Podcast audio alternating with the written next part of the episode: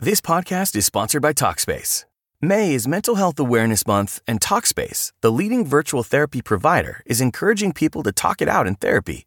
By talking or texting with a supportive licensed therapist at Talkspace, you'll gain insights, discover truths, and experience breakthroughs that will improve how you live and how you feel. With Talkspace, just answer a few questions online and you'll be matched with a therapist. And because you'll meet your therapist online, you don't have to take time off work or arrange childcare. You'll meet on your schedule, whenever you feel most at ease. Plus, Talkspace works with most major insurers, and most insured members only pay a $25 copay or less. No insurance? No problem. If you want to make progress toward a mentally healthier place, Talkspace is here for you. Now get $80 off your first month with promo code SPACE80 when you go to Talkspace.com. Match with a licensed therapist today at Talkspace.com. Save $80 with code SPACE80 at Talkspace.com.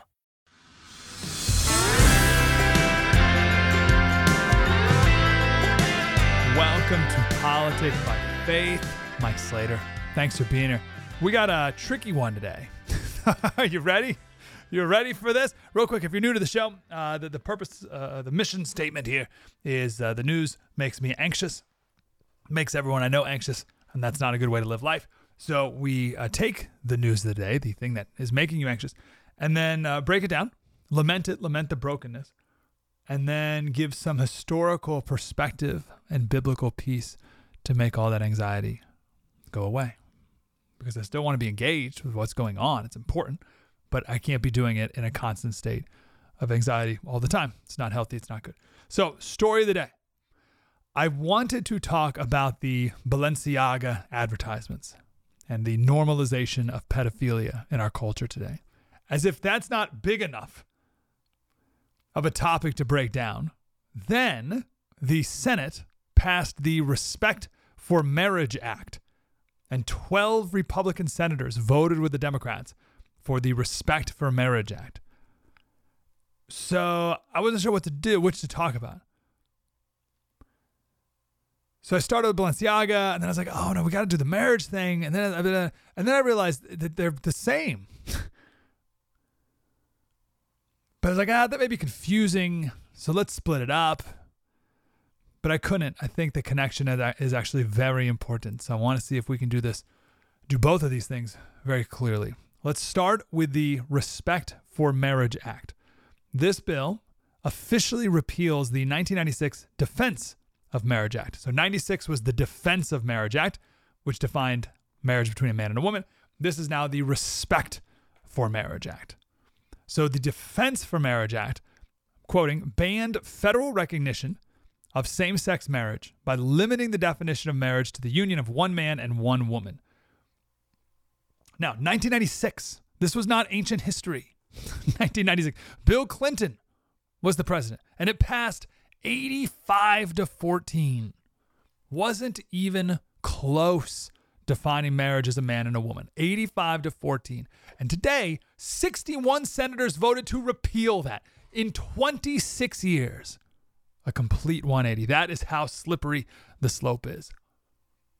Just so you know, the 12 Republican senators who voted yes Roy Blunt, Missouri, Richard Burr, North Carolina, Shelley Moore Capito, Capito, Capito, West Virginia, Susan Collins in Maine, Joni Ernst in Iowa, Cynthia Lummis in Wyoming, Lisa Murkowski in Alaska, Rob Portman in Ohio, Mitt Romney in Utah, Dan Sullivan in Alaska, Thom Tillis in North Carolina, and Todd Young in Indiana. There you go. There's your 12.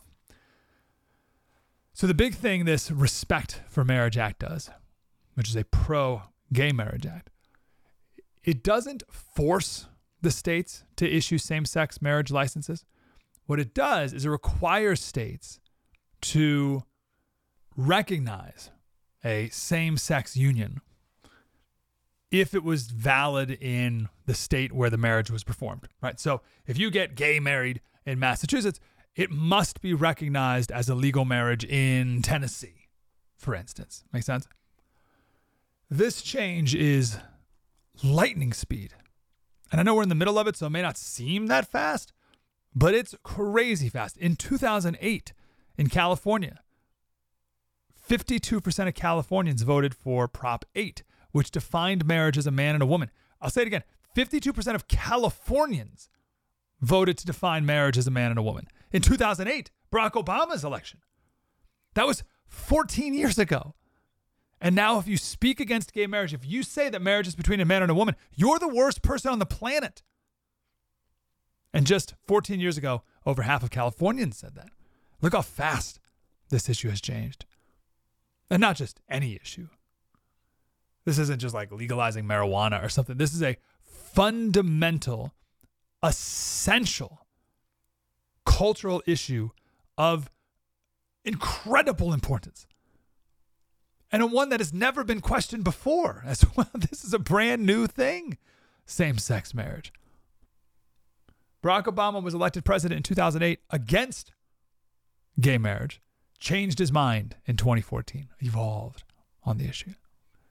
And here we are, 2022, and and you're just the bigot of bigots if you think marriage is a man and a woman. Wow. So there's a couple quotes that should concern you and give you anxiety. Chuck Schumer, leader of the Senate for Democrats. He said, with today's bipartisan Senate passage of the Respect for Marriage Act, the United States is on the brink of reaffirming a fundamental truth love is love. And Americans should have the right to marry the person they love. Okay, so first thing we have to break down is this expression you've heard before love is love. This is a great line that these people have come up with because most people can't refute it because it's so ridiculous. Love is love. No. God is love. 1 John 4 8. God is love. Just like the LGBTQ train has hijacked the rainbow, which in the Bible is a sign that God will never flood the earth again and destroy all life.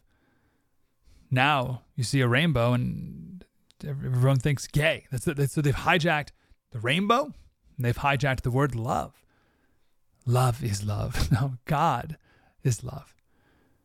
Well, then who is God? What does this God say love is?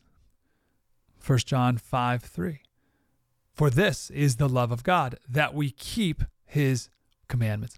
Love is obedience to God's commands. No one wants no one wants to hear that. no one wants to hear that love is obedience. Love should be I do whatever I want to do, whenever I want to do it.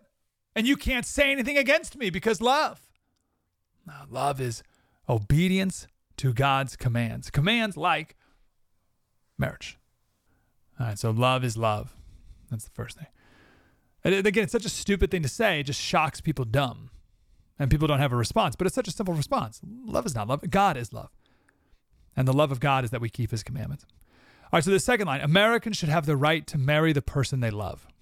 Now, obviously, that's in the context of a gay couple, but why stop there? If logically two men can get married, then why not three people get married? They all love each other. Love is love. Why can't a man marry a child? It's who they love. Love is love. Why can't a father marry a daughter or a, a uh, brother marry a sister? Love is love. They love who they love. Who are you to say it's not love? And go ahead, make the moral argument against pedophilia. I dare you. If you believe that love is love, you can't make it. Can't be made. Schumer said passing this bill is our chance to send a message to Americans everywhere no matter who you are, who you love, you deserve dignity and equal treatment under the law. Does he really believe that? No matter who you are and who you love? You deserve dignity? Is that true, Chuck, in every circumstance? Third quote of note this is from the Republican senator in Wyoming. There's a biblical definition of marriage, and there is a secular definition of marriage. She said the biblical definition of marriage is a marriage is a union of a man and a woman. And then goes on and says, yeah, but there's this now secular definition, which is something different and should be recognized by the government. So we have uh, we have two things. We got a biblical marriage and a secular marriage. This used to be my argument when I was more libertarian. Actually, when this debate was going on, I wasn't a Christian, and I made the libertarian argument that the government should not be in the marriage business at all because it's a sacred covenant between two people and God, and the state should play no role. Maybe I was a Christian. Maybe I was an early Christian then. I was wrong. I was wrong. What is the No Spin News all about? You know that this is a fact based analysis news program. You know that. We avoid speculation. We don't do conspiracies here. We don't do party politics here. We're not nonpartisan. That's wrong. Not that. Okay, we are advocates for a stronger America and a more just society. We don't believe in communism. We don't believe in socialism. We don't believe in nihilism. We don't believe in the progressive woke culture. We think it is un American. We don't support that. So you should know what we are, and it would then crystallize what we do. Listen to the No Spin News. Subscribe to Bill O'Reilly's podcast feed wherever podcasts are available. Hey, this is Vivek Ramaswamy. The media has systematically lied to you. The Hunter Biden laptop story, the origin of COVID 19, the Trump Russia collusion hoax, or how your money's being spent in Ukraine. Enough already with the lies. No more lies, hard truths only. That's what the Truth Podcast is all about. It's not standard conservative talking points. If you want that, go somewhere else. But if you want the hard truth delivered to you in a way that challenges you and will challenge me intellectually, you're not going to find anything like this on the internet. Subscribe to the Truth Podcast today on Apple, Spotify, or wherever you get your podcasts. The government does play a role in marriage, should play a role. I was wrong because kids are involved. The state has a proper role in the acknowledgement, the acknowledging of the definition of marriage and protecting the institution of marriage because children are the are often the consequence of this union. And the state that is, the people, have an interest in protecting the fundamental building blocks of our nation, which is the nuclear family. There is a state interest in protecting the fundamental building block of our nation, which is the nuclear family. We've been told our whole lives that we are a nation of individuals, and that's not true. We are a nation of families. I heard Milton Friedman say that years ago, and it never clicked until this issue. We are not a nation of individuals, we are a nation of families. That is the building block of America. But you can see the fruit of thinking that we're just a nation of individuals. I can do whatever I want. I can do whatever I, I'm an individual. Me, me, me. Love is love. My feelings, my emotions, my love. Life is all about me. As opposed to people saying, no, our culture is built on top of strong nuclear families man, woman, children. It's not about whatever you want, it's about whatever's best for a flourishing society. And Christians lost that argument big time. That ship has sailed. So, what's really going on here? What's at the root of all this? It's the great sin of them all. It's pride. I define marriage. Me, me, me. I am smarter. I know better. I get to figure it out. I define it myself. Not God, but me. And then there's also this deep sentimentality in our culture today, even in the church. Uh, it's all about how I feel. It's feelings. There's no truth. It's all about feelings. There may be some things in the Bible that are uh, kind of kind of they don't make me feel good. So I'm just gonna cut those parts out because it's all about me and my feelings. Charles Spurgeon, 1903, he said, "Poor soul, let me remind you that there's nothing that is so deluding as feelings. Christians cannot live by feelings, nor can you. Let me further tell you that these feelings are the work of Satan. They are not right feelings. What right have you to set up your feelings against the word of Christ? Well, God says this, but I feel this. and people say this all the time. Well, I feel like, knock it off. Oh, no, but I, I just feel like, don't care. What is the truth? So it's pride and sentimentality. And the ultimate goal, it, well, I shouldn't even say ultimate goal. Let me get to the ultimate goal. The next step towards the ultimate goal is pedophilia and the normalization of pedophilia. Let me explain. With every issue, there are leaders and followers. Environmentalism is the perfect example. There are environmentalist followers. Those are people who want clean air and water. Great. But then there are the environmentalists who think that humans are a parasite to the planet and the planet would be better off if all humans died. That's who I'm talking about when we talk about environmentalists. When I'm talking about environmentalists, I'm not talking about your grandma who wants doesn't want the water polluted, right? I'm talking about the leaders who by definition lead the conversation. They lead the movement. And the followers follow, oftentimes not knowing the final destination of the leaders because the leaders don't often articulate it in full. They just want as many people as possible on the bandwagon. So they say, hey, jump on the bandwagon. You want clean air and clean water? Jump on. So these, you know, well-intended people, they're like, I like clean air, and they jump on the bandwagon, not knowing that this bandwagon, I don't even know what a bandwagon is, is going to a very different place than you expected. and pretty soon, hopefully, you look around, and you're like, well, wait a sec, why? Why are we forcing people to eat bugs all of a sudden? Where, where did this? I just wanted clean air. And it's the same with gay marriage. The followers of the gay marriage movement are like, oh, yeah, you know, my uncle's gay and I'm a nice person and love is love. But the leaders are on an, an entirely different mission. So you have all these well intended people who jumped on the, the bandwagon because they like to go to the pride parade and wave their flag and isn't this fun and love is love. But they don't realize where this bandwagon is going because the goal is to upend every single institution in America, and I'll prove it. There is an activist, very famous one, Audre Lorde, self described black, lesbian, mother, warrior poet. And she came up with an expression that is still very popular and influential in activist circles. She said, The master's tools will never dismantle the master's house. The master's tools will never dismantle the master's house. Meaning, if you are oppressed, you cannot succeed using the tools of the oppressors. So, capitalism to these activists is oppressive, especially, they say, to black people. So, some people have suggested we have this thing called black capitalism, where black people engage in capitalism together and, and get rich in the system. But the, these activists, they say, no, no, no. Capitalism is rotten and racist at its core.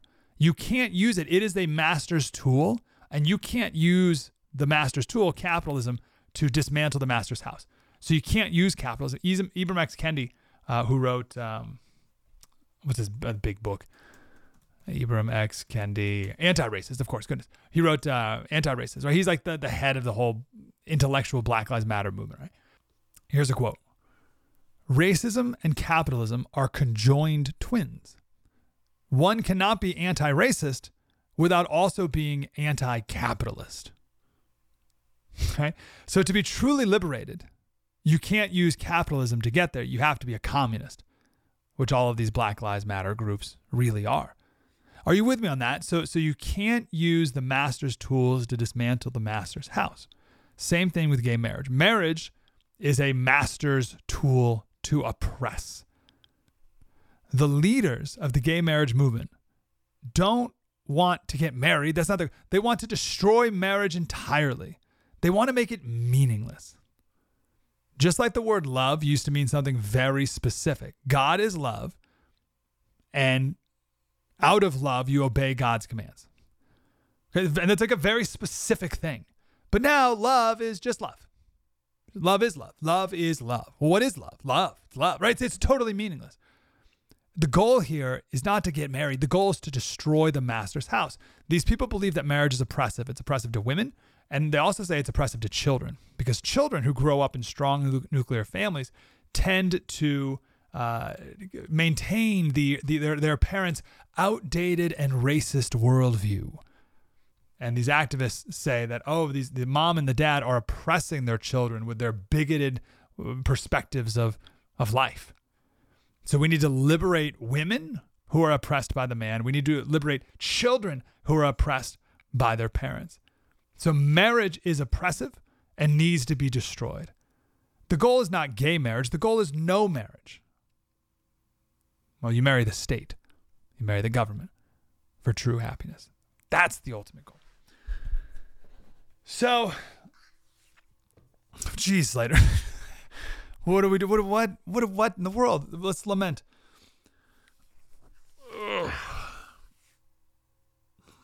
Most people don't even know what we're up against. Um, Let me first say this: the the worst thing that straight people did for marriage was was not value marriage themselves. Straight people, Christians, treated marriage as just feelings. And then when my emotions weren't being met anymore, we just get a divorce and move on. And gay people were like, well, we want that too. And what what's what are Christians to say? Oh no, sorry, it's sacred. They're like, what? Fifty percent of you people divorce. What's so sacred about that? So that's the first thing to lament is that that so many Christian marriages did not hold up this institution as sacred, which gave an inch, if you will, right? But then the great lament is the next step, and that's the pedophilia. Remember, you can love whoever you want. It's all about your dignity. Love whoever you want. Who are we to say? And today's sexual ethic. Who's anyone to say love is love? And that's where minor attracted persons come from. Have you heard this? Pedophiles are now called minor attracted persons. They say that these are the last group, pedophiles are the last group that is still universally oppressed. And we need to bring these minor attracted persons out of the shadows and tell them that, that your attraction is not immoral. Who are we to say what is wrong or right? And you were born this way. Just like they said about gay people who are not born this way, by the way. We'll get to that in a minute. Just to prove it, here's a couple academics making this argument here so much for that question. Um, I use the term minor attracted person or MAP uh, in the title and throughout the book for multiple reasons. Um, first of all, because I think it's important to use terminology for groups that members of that group want others to use for them. Um, and MAP advocacy groups like B4U-ACT um, have advocated for use of the term MAP. Um, they've advocated for it primarily because it's less stigmatizing than other terms like pedophile.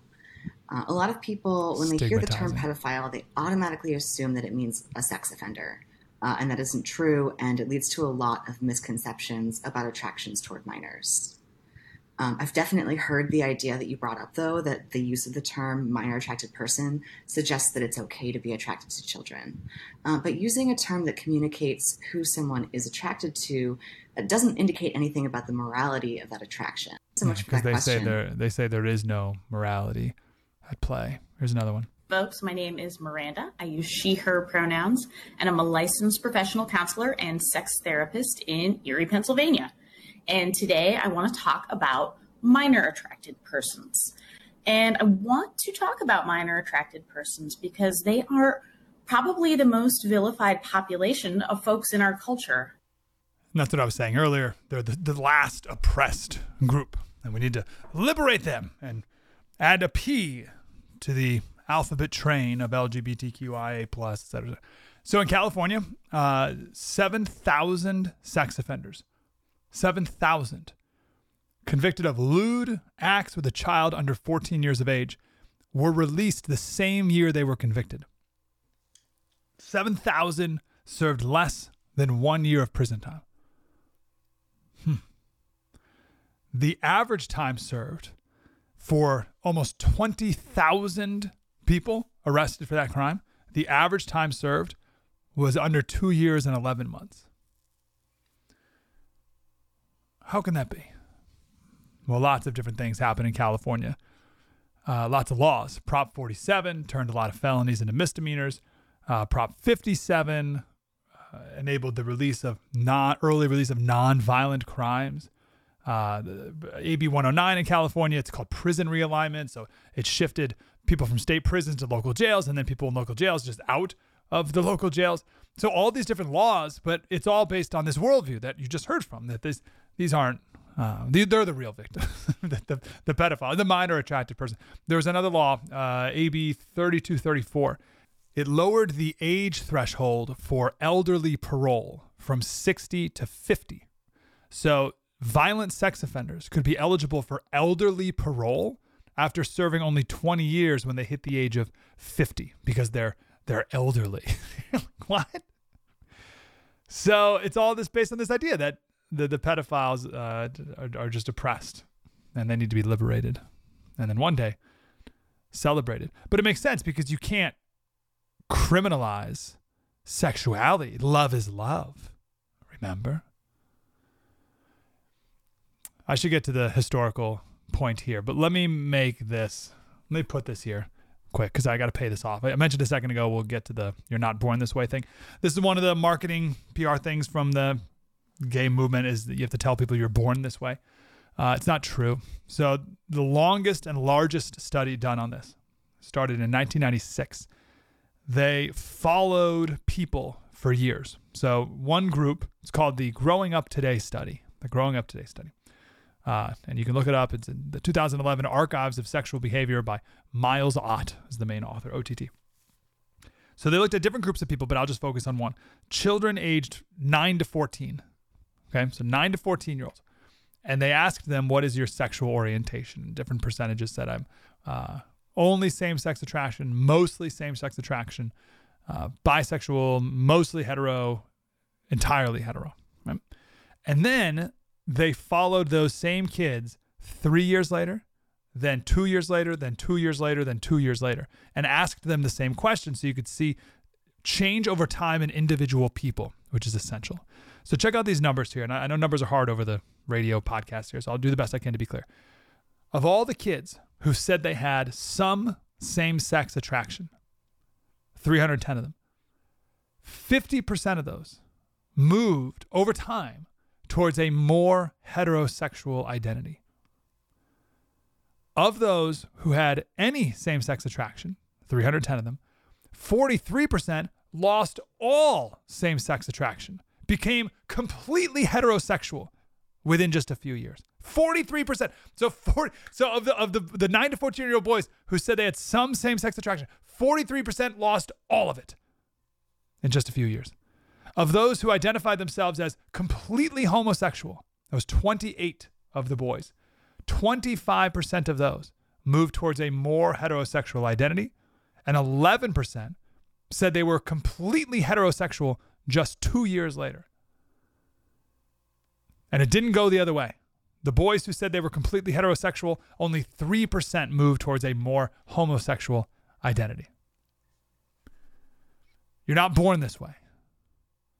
Now we can have this conversation about you know the, the mix of nature, nurture, blah blah blah, all that stuff, and that's another podcast. But do not buy this lie that it is entirely born this way. That is a marketing propaganda piece by the gay movement. And if you want to know more about that, you can look up the the uh, magazine article. Well, the book is called After the Ball, but there was a magazine article uh, first, and it details all the I think there's 11 uh, marketing points that the gay lobby needs to do in order to normalize homosexuality. In uh, it was written in the 90s, and they did every single one to a T. It was perfect. And one of them was to say you're you're born this way. There's nothing we can do about it. It's not true. All right, let's get to the history and and Bible. One of the most important things to know about the gay rights movement today is is that it's not an action to them. It's who you are we used to define ourselves by external things and our actions. So, what is my identity? Well, I'm the son of these parents. Uh, I was born here. I do this for a living. I'm this type of person. Like I'm a, I'm a, I'm a kind person or whatever, right? So external things and behaviors. That's how we used to define ourselves. Then Rousseau came along, mid 1700s, just a monster of a human being, and he made your identity about your feelings. You are who you are on the inside. Then Freud came along and said your feelings are really about your sexual desires. That's you're defined by your sexual desires. Then the Marxists came around and said your sexual desires are by nature political. So you see how this went? So and now here we are today. So it started with your identity was defined by external things in your behavior.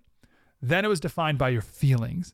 Then your feelings were really your, your sexual desires, and your sexual desires are political. This is how LGBTQ people have been able to frame this as a civil rights issue because uh, my sexual desires define me as a person.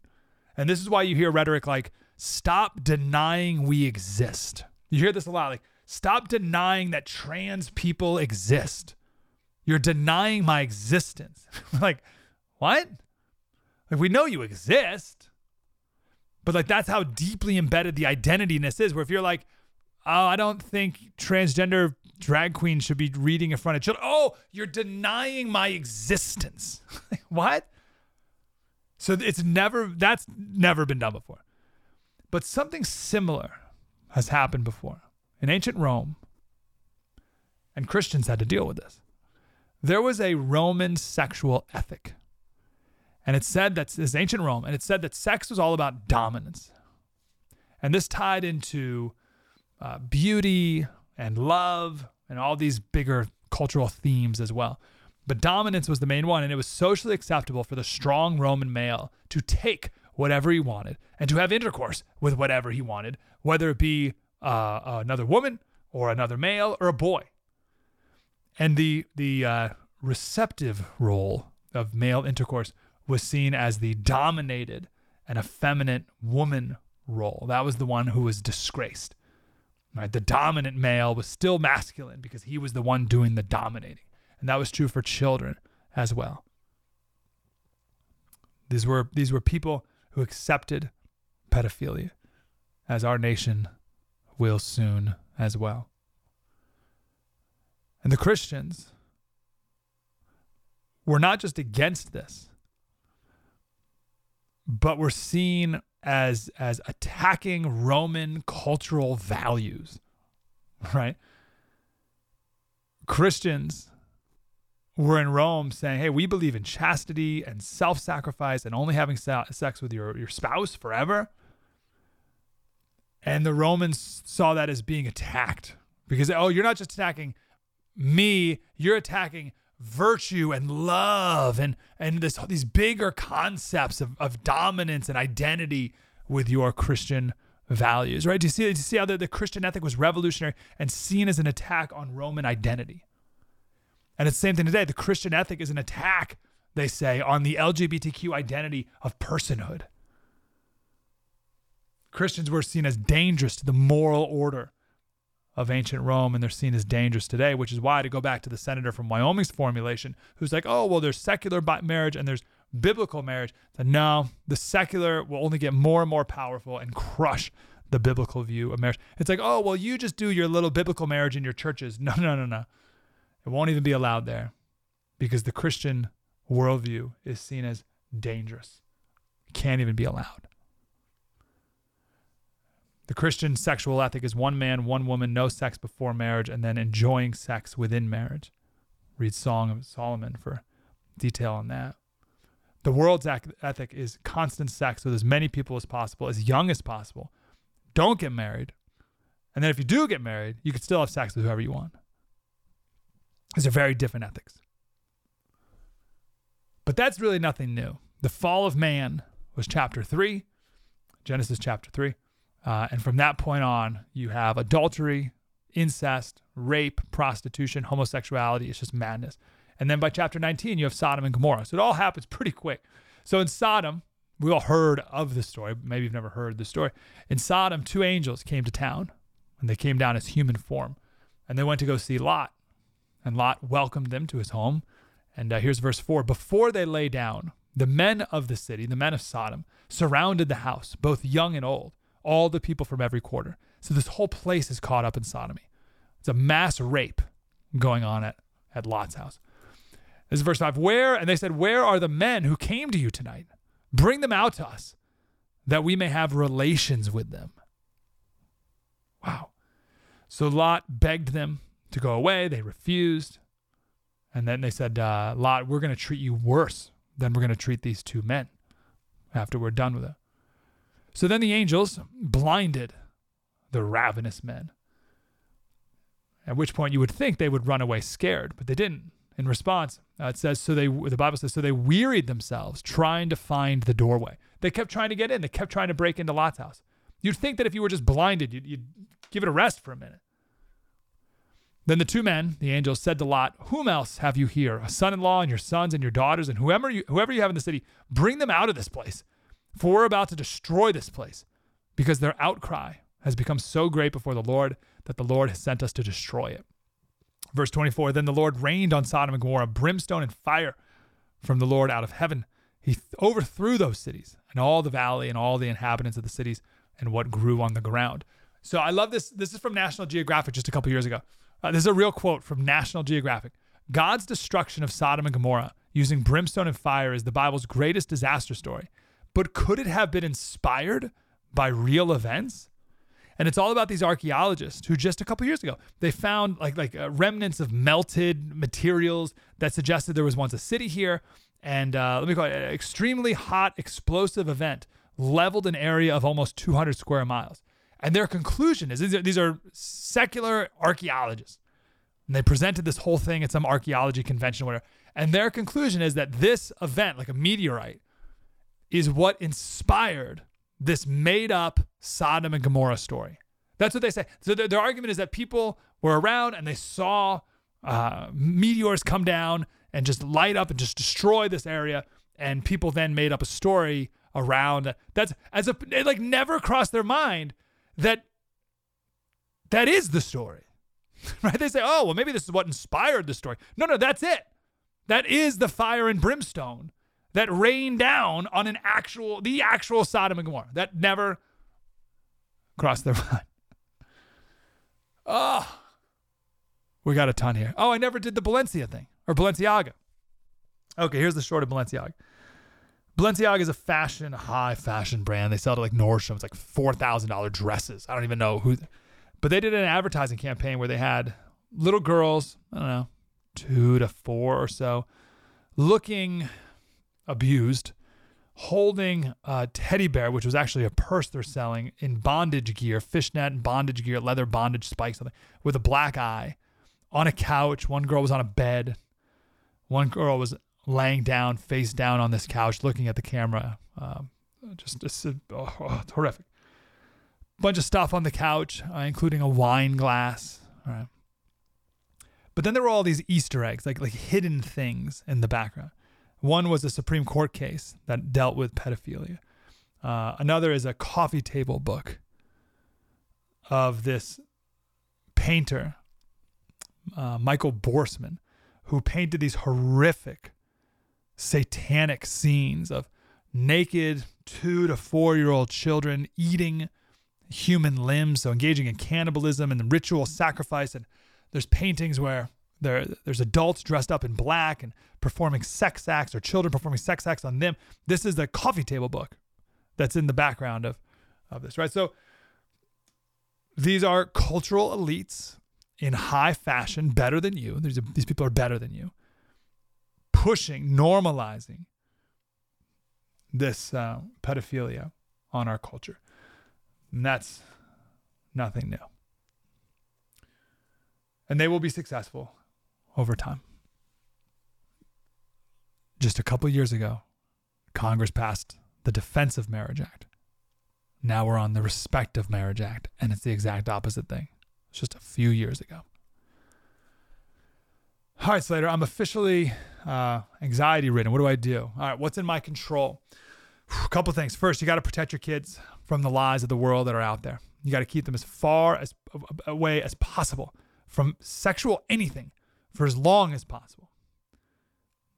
There's no reason for kids to be hearing about sex, especially sexual perversions, at such a young age. There's an age appropriateness for everything, but do not trust the activists to do this for you protect them, protect your kids from these people, and get in front of these people.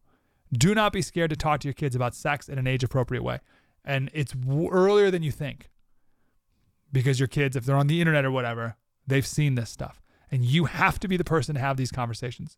If it's not you, then it's going to be the older kids on the back of the school bus, or it's going to be whatever your kids can find on the internet. And there's hardcore pornography everywhere, including on Twitter for free or it'll be some drag queen from Planned Parenthood in your kid's second grade classroom. That's who's going to tell your kids about sex. Do you trust them? You must protect your kids. When it comes to how to stop the, norm, normalization, I guess, of gay marriage, that ship has sailed. All you can do is model the biblical marriage and a nuclear family in your home. Remember that a biblical marriage has a third person involved.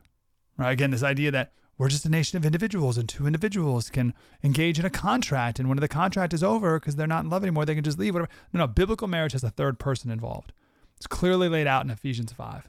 Most important, or I should say, most people start at verse uh, 22, but verse 21 says, Submit to one another out of reverence for Christ. And then it explains how husbands and wives are to submit to each other specifically. And then it ends with, For this reason, a man will leave his father and a mother and will be united to his wife, and the two will become one flesh.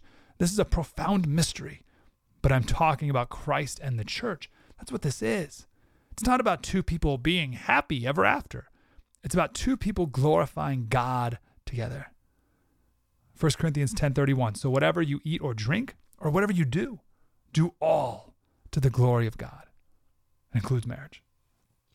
When it comes to pedophilia, give no quarter, no mercy. Fullest extent of the law, fullest extent of social shaming. Yes, there's repentance allowed always, but you better prove it. And serving a year in prison is not repentance. So we must reject every effort to normalize pedophilia as merely sexual attraction. But they're going to try to do the same playbook they did with gay marriage, with pedophilia. Do not give them an inch, learn your lesson. And finally, don't fall for this trap that these issues don't affect you, right? You heard this gay marriage doesn't affect your marriage, right? You heard that all. We were told 20 years ago that, that was the case. But look how they're never satisfied. Look how gay everything's exploded in every aspect of our culture everywhere. Did you ever think that a Disney Pixar movie uh, would, would have a, it's called Strange World, would have a gay love story? Not like the Buzz Lightyear movie where there's like a quick kiss, but like the whole theme, it's themed around this gay love story. Did you ever think that would happen? Disney. oh, but gay marriage won't affect you. like, look at it. Every, it's everywhere. You must take a stance. You must have a conviction about this. Have a conviction. We live in a culture today where you're not allowed to have a conviction. They are, you're not. Slater, how do I get the courage to have conviction on this and to, to speak out about this issue.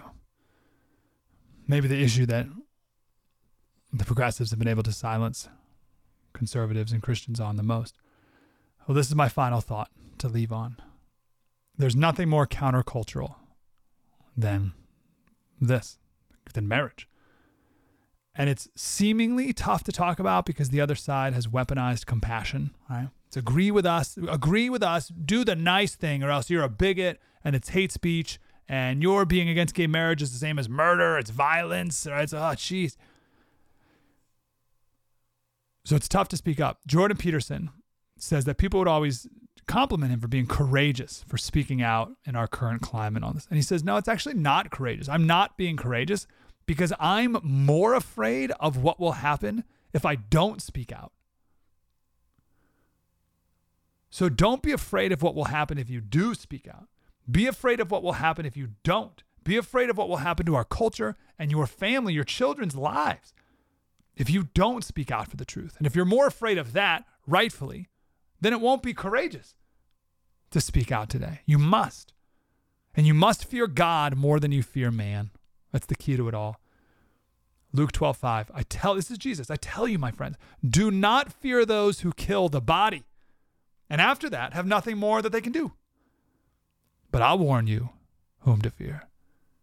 Fear him who, after he has killed, has authority to cast into hell. Yes, I tell you, fear him. He's talking about him. So you want to you want to have the confidence to speak the truth? Think about eternity more than the present. Fear God more than man. All right, that's our episode. Is that something? Did that work? man, there's a lot there. I feel like I should do it again. Should I re record? There's just too much to do. There's too much to cover. I hope it was clear and some sort of concise. I'm sure we'll talk about it again another day. Hey, thanks to everyone for for leaving reviews. Uh, this person is learning a lot listening to the podcast. Someone says, thanks for all you do. Very calming and intelligent voice, very kind. The perfect blend of politics and faith. Love this podcast. Thank you. Uh, started listening. I've already changed my grumbling and boasting attitude to one of a happy warrior, boasting that I know God. Thank you. It's awesome. Uh, it's great. So anyway, thanks for the reviews. You're you're wonderful, and let's uh, keep this party going. Politics by faith. Mike Slater.